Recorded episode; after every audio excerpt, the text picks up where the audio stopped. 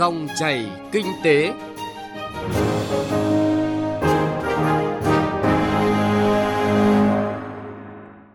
Các biên tập viên Thành Trung và Xuân Lan xin kính chào quý vị và các bạn. Chúng ta lại gặp nhau trong Dòng chảy kinh tế trên kênh Thời sự VV1 của Đài Tiếng nói Việt Nam. Chương trình hôm nay thứ Tư ngày 16 tháng 8 có những nội dung sau đây. Bài mở đầu trong loạt phóng sự vốn đầu tư vào tiết kiệm năng lượng trong hành trình tiến đến Net Zero với nhan đề cơ hội tiết kiệm năng lượng, chuyển đổi xanh trong sản xuất công nghiệp. Triển khai đề án xây dựng 1 triệu căn nhà ở xã hội, nhiều khó khăn cần tháo gỡ. Mời quý vị và các bạn cùng nghe. Thưa quý vị và các bạn, ngày 26 tháng 7 năm 2023, Thủ tướng Chính phủ đã ban hành quyết định số 893/QĐ-TTg phê duyệt quy hoạch tổng thể năng lượng quốc gia thời kỳ 2021-2030, tầm nhìn đến năm 2050. Quyết định nhấn mạnh vai trò của việc sử dụng năng lượng tiết kiệm và hiệu quả với mục tiêu tiết kiệm năng lượng đạt khoảng 8-10% vào năm 2030 và khoảng 15-20% vào năm 2050 so với kịch bản thông thường. Trước đó, Quy hoạch phát triển điện lực quốc gia giai đoạn 2021-2030, tầm nhìn đến năm 2050, hay còn gọi là Quy hoạch điện 8, được Thủ tướng Chính phủ phê duyệt ngày 15 tháng 5 năm 2023, cũng đã khẳng định giải pháp về sử dụng điện tiết kiệm và hiệu quả là một trong các giải pháp nguồn lực để thực hiện thành công quy hoạch này. Hai quy hoạch chuyên ngành kể trên đều đặt ra các nhiệm vụ giải pháp nhằm hiện thực hóa các mục tiêu tiết kiệm năng lượng đặt ra tại Nghị quyết số 55 ngày 11 tháng 2 năm 2020 của Bộ Chính trị về định hướng chiến lược phát triển năng lượng quốc gia của Việt Nam đến năm 2030, tầm nhìn đến 2045 và cam kết đưa mức thải ròng bằng không vào năm 2050 của Chính phủ Việt Nam tại hội nghị lần thứ 26 các bên tham gia Công ước Khung của Liên Hợp Quốc về biến đổi khí hậu, gọi tắt là COP26. Nguồn lực nào để hiện thực hóa các mục tiêu đã đề ra? Loạt 3 kỳ vốn đầu tư vào tiết kiệm năng lượng trong hành trình tiến đến Net Zero của phóng viên Bảo Ngọc sẽ đi sâu tìm hiểu về vấn đề vốn, nguồn lực quan trọng để hiện thực hóa tiềm năng tiết kiệm năng lượng ở Việt Nam. Chương trình Dòng chảy kinh tế hôm nay, 16 tháng 8, sẽ phát sóng bài đầu tiên với nhan đề Cơ hội tiết kiệm năng lượng, chuyển đổi xanh trong sản xuất công nghiệp. Mời quý vị và các bạn cùng nghe. Các báo cáo của Bộ Công Thương cho thấy các ngành công nghiệp hiện đang sử dụng hơn 50% tổng tiêu thụ năng lượng toàn quốc. Chỉ tính riêng gần 2.600 cơ sở sản xuất công nghiệp trong danh sách 3.068 cơ sở sử dụng năng lượng trọng điểm năm 2021. Theo quyết định 1480 ngày 21 tháng 11 năm 2022 của Thủ tướng Chính phủ, đã chiếm tới 33% tổng lượng điện tiêu thụ toàn quốc. Đáng kể có những ngành như xi măng, sắt thép đang tiêu tốn quá nhiều năng lượng để cho ra được một đơn vị sản phẩm. Qua chia sẻ của ông Trịnh Quốc Vũ, Phó Vụ trưởng Vụ Tiết kiệm Năng lượng và Phát triển Kinh tế Bền vững, Bộ Công Thương. Đối với ngành xi măng, để tạo ra được 1 tấn xi măng thì cần phải tiêu thụ mất khoảng 80 kWh điện và tiêu thụ khoảng 130 kg than. Thế thì cái chi phí để mua những cái năng lượng đó thì nó tính ra nó khoảng từ 50 đến 55% cái giá trị của 1 tấn xi măng họ bán ra. Thế thì như vậy là một cái ngành mà sản xuất xi măng là thực ra là cái ngành mà tiêu thụ năng lượng đó, tiêu thụ đến hơn 50% của cái giá thành sản phẩm rồi. Dẫn chứng này phần nào lý giải vì sao hệ số đàn hồi, tức là hiệu quả sử dụng năng lượng trên GDP của Việt Nam, mặc dù đã có bước chuyển đáng kể trong những năm gần đây, đã đưa được từ mức gần 2 xuống còn khoảng 1,3 hiện nay, song vẫn còn cao hơn nhiều so với các nước phát triển, kể cả các nước trong khu vực như là Thái Lan, Malaysia. Để đạt được mục tiêu đưa hệ số đàn hồi về mức 1, thậm chí là dưới 1 sau năm 2030 cho thấy còn rất nhiều việc phải làm ở cả tầm vĩ mô trong việc chuyển đổi cơ cấu các ngành kinh tế theo hướng xanh hóa, nghĩa là giảm dần các ngành tiêu tốn nhiều năng lượng như là xi măng, sắt thép v.v. sang các ngành sử dụng ít năng lượng hơn như là công nghiệp công nghệ cao, dịch vụ du lịch. Đồng thời, đẩy mạnh việc sử dụng năng lượng tiết kiệm và hiệu quả hơn trong tất cả các ngành kinh tế, đặc biệt là tại các cơ sở sử dụng năng lượng trọng điểm. Một con số rất đáng lưu ý từ khảo sát của Chương trình Quốc gia về sử dụng năng lượng tiết kiệm và hiệu quả giai đoạn 2019-2030, đó là các ngành công nghiệp có thể tiết kiệm từ 20 đến 30% nguồn năng lượng nếu các giải pháp công nghệ tiết kiệm năng lượng được coi trọng. Các tính toán cũng chỉ ra rằng khi các cơ sở sản xuất công nghiệp tiết kiệm tối thiểu 2% điện năng tiêu thụ một năm, theo chỉ thị 20 của Thủ tướng Chính phủ về tăng cường tiết kiệm điện giai đoạn 2020-2025 thì mỗi năm cả nước tiết kiệm được hơn 1,4 tỷ kWh, tương đương tiết kiệm khoảng hơn 3.000 tỷ đồng, tính theo giá điện hiện tại. Trên thực tế, thời gian qua, rất nhiều doanh nghiệp công nghiệp trọng điểm đã quan tâm đầu tư các giải pháp tiết kiệm năng lượng nhằm nâng cao hiệu quả hoạt động của chính doanh nghiệp, cùng với đầu tư thay thế thiết bị, công nghệ để giảm trực tiếp nguồn năng lượng đầu vào cho sản xuất. Doanh nghiệp còn đặc biệt quan tâm tới các nguồn năng lượng mới và tái tạo như điện mặt trời hay là thu hồi nhiệt dư để sản xuất điện. Ông Nguyễn Hữu Thắng, Chủ tịch Hội đồng Quản trị Tập đoàn Kỹ thuật và Công nghiệp Việt Nam Intech Group, đơn vị hoạt động chuyên sâu trong các lĩnh vực cơ khí, tự động hóa và công nghệ, và ông Đinh Văn Trung, Phó Giám đốc Công ty Cổ phần Thép Hòa Phát Dung Quất, cho biết thực tế. Chúng tôi có set up những cái nhà máy mới, và đối với nhà máy này thì cái việc mà xử lý để đảm bảo liên quan đến môi trường thì là luôn được chú trọng ngay từ đầu rồi. Ngoài ra thì ở đây thì chúng tôi cũng chú trọng đến cái việc là đầu tư những cái hệ thống điện năng lượng mặt trời để là chung tay vào cái việc là phát triển những cái năng lượng xanh. Nếu chúng ta mà tập trung thúc đẩy thì Việt Nam của chúng ta sẽ hoàn thành được cái mục tiêu và hoàn thành được cái cam kết của thế giới. Nhưng cái việc hoàn thành này nó cũng chỉ là cái chúng ta đang cam kết thôi. Và chính chúng ta cũng được hưởng lợi, xã hội chúng ta được hưởng lợi, con người của chúng ta cũng được hưởng lợi nữa ở hiện tại và tương lai. Như hiện nay là mình đang thu hồi nhiệt dư và cái khí thải phát ra mà mình tận dụng lại để phát điện ấy, thì đang đạt đến trên 70% tổng cái sản lượng điện mà mình phải sử dụng. Và hướng đến công ty đang đầu tư cải tạo là sẽ đạt lên trên 80%.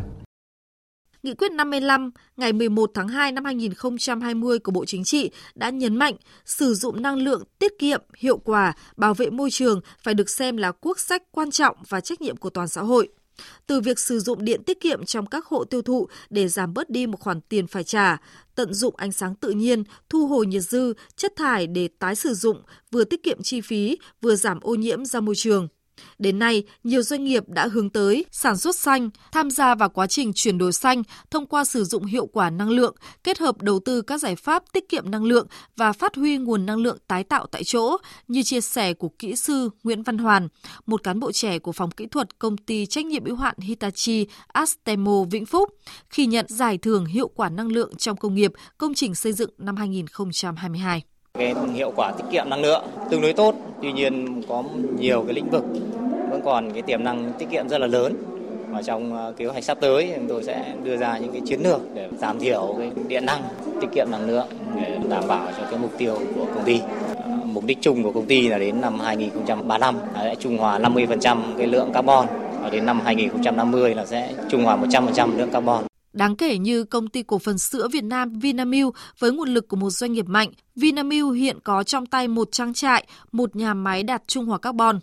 Cuối tháng 5 vừa qua, Vinamilk cũng đã công bố lộ trình đạt phát thải ròng bằng không vào năm 2050. Theo lộ trình vào năm 2027, cắt giảm 15% khí nhà kính. Đến năm 2035, cắt giảm 55% khí nhà kính và trung hòa carbon. Đến năm 2050, phát thải ròng bằng không. Ông Nguyễn Quốc Khánh, Giám đốc điều hành nghiên cứu và phát triển Vinamilk, Ban chỉ đạo dự án Net Zero Vinamilk, chia sẻ về quá trình doanh nghiệp tiến hành các dự án chuyển dịch xanh. Đây là một cái quá trình và là một hành động kép.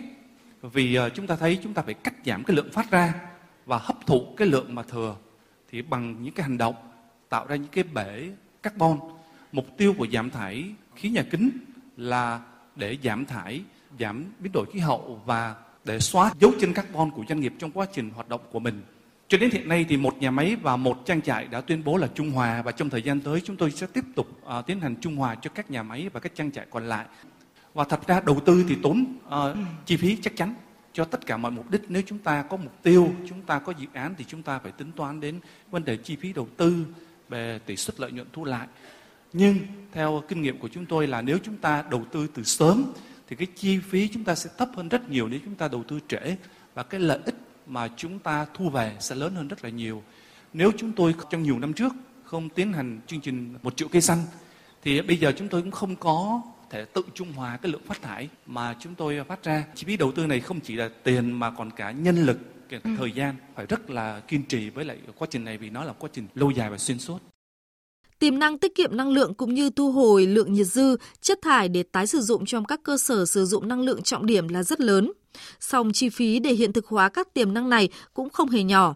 Và câu hỏi nguồn vốn ở đâu khi tiềm lực hạn chế và ưu đãi thế nào khi đầu tư vào các dự án cần thời gian đầu tư dài nhưng lộ trình hoàn vốn không nhanh vẫn luôn được các doanh nghiệp đặt ra trong các tọa đàm, hội thảo như thế này. Em đến từ VICEM, đơn vị sản xuất xi măng ạ. Bên em cũng đang triển khai các cái chương trình dự án thu hồi nhiệt phát điện. Qua nghiên cứu và thực tiễn đã triển khai thì là trên cơ sở tính toán cái lượng điện thu hồi nhiệt được để sản xuất điện để tái sử dụng trong nhà máy thì sau khi trừ đi lượng điện tự dùng ấy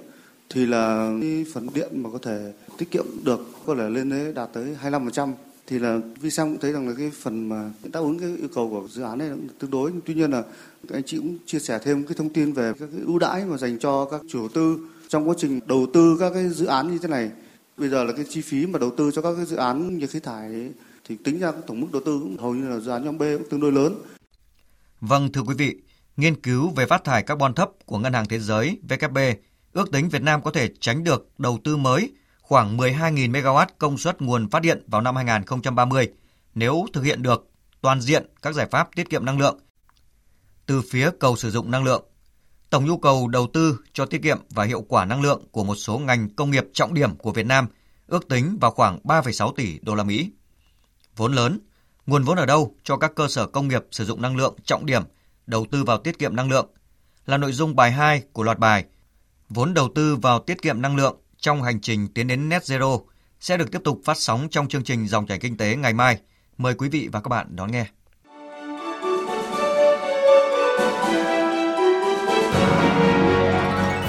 Dòng chảy kinh tế, dòng chảy cuộc sống.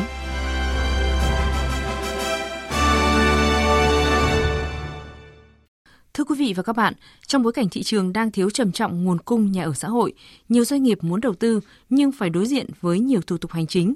lợi nhuận thấp và quy định chồng chéo. Hiện nay, cơ sở pháp lý về nhà ở xã hội đang dần được điều chỉnh. Tuy nhiên, nguồn ngân sách dành cho phát triển nhà ở xã hội còn rất hạn chế. Trong khi đó, việc giải ngân chậm dẫn đến các gói vay mua của người dân chưa được đáp ứng kịp thời.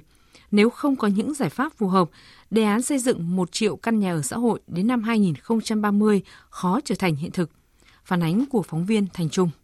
Ông Dương Đức Tuấn, Phó Chủ tịch Ủy ban Nhân dân thành phố Hà Nội cho biết, Hà Nội có hơn 40 dự án nhà ở xã hội đang triển khai. Để đẩy nhanh tiến độ triển khai, Ủy ban Nhân dân thành phố Hà Nội đã quyết định giao Sở Xây dựng tổ chức lập hồ sơ đề xuất chủ trương đầu tư. Tuy nhiên, quá trình triển khai đang gặp nhiều vướng mắc cần tháo gỡ. Phó Chủ tịch Ủy ban Nhân dân thành phố Hà Nội Dương Đức Tuấn cho biết.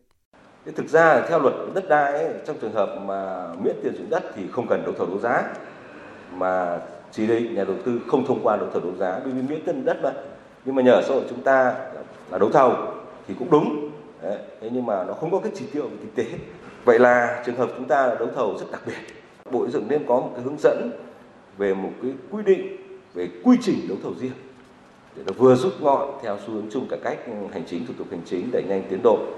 đặc biệt là trọng tâm trọng điểm đầu tư xây dựng. Thứ hai là nó rút ngắn thời gian thực tế thì nó rất là tốt cho cái việc mà triển khai loại hình nhà ở xã hội.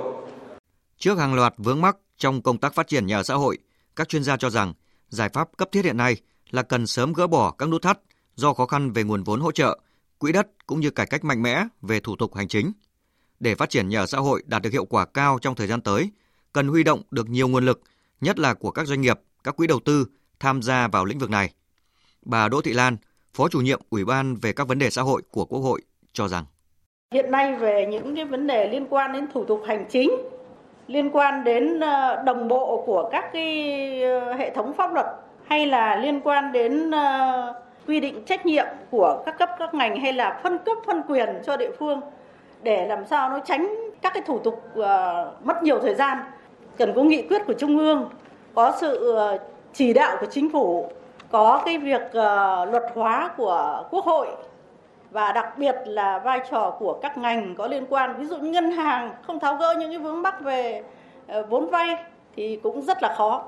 Vâng, thưa quý vị và các bạn, các chuyên gia cũng chỉ ra rằng nếu lãnh đạo chính quyền địa phương xác định rõ những nguyên nhân vướng mắc để tập trung giải quyết, tháo gỡ, nêu cao tinh thần trách nhiệm, không né tránh, không đùn đẩy thì việc phát triển nhà ở xã hội sẽ đạt được kết quả tốt hơn.